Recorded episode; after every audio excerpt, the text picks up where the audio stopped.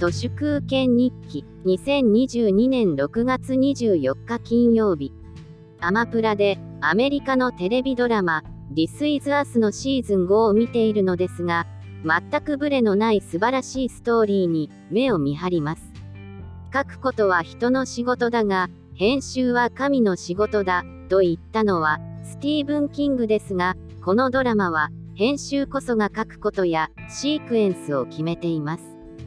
ジャニーや AKB ありきの日本のクソなドラマがあまりの内向きゆえにいよいよ存在意義を失いネットフリックスの日の丸コンテンツもゴミばかり。ネットフリックスグローバルヘッドクォーターは日本人の幹部社員をそろそろそう特会してくるんじゃないかなと思います。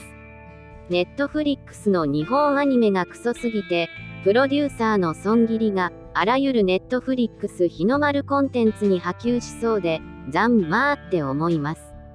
日本ユニシスがいつの間にか心の中から消えていたなと思ったら尼崎市の全住民の個人情報をわざわざ USB メモリに入れて泥酔紛失していたようでダメな会社は何をやってもダメ絶対の確定となりました。エタノールを飲みすぎてカバン丸ごと個人情報をなくすってサラリーマンのお飲み物であるエタノールによる考えうる最悪の底付き体験で USB メモリをなくしてしまった社員にとってはエタノールをようやっとやめられる絶好のチャンスです。よかったですね。あらゆる地方行政って米軍からの命令を執行する末端組織で彼らの執行とは要するに税金を使うことです。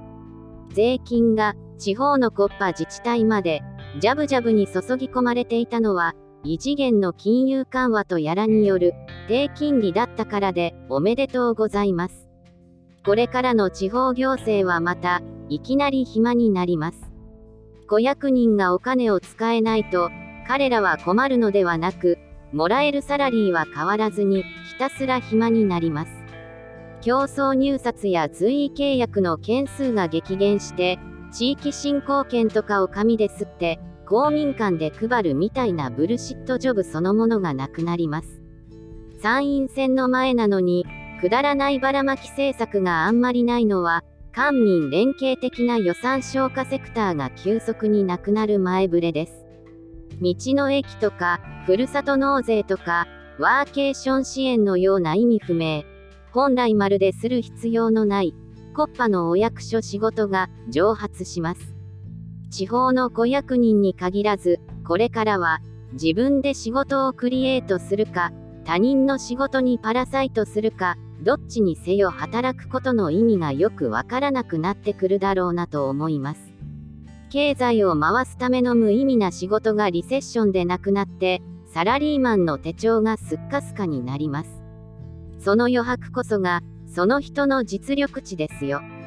ポテチン、本日は以上です。ありがとうございました。人の行く裏に道あり花の山。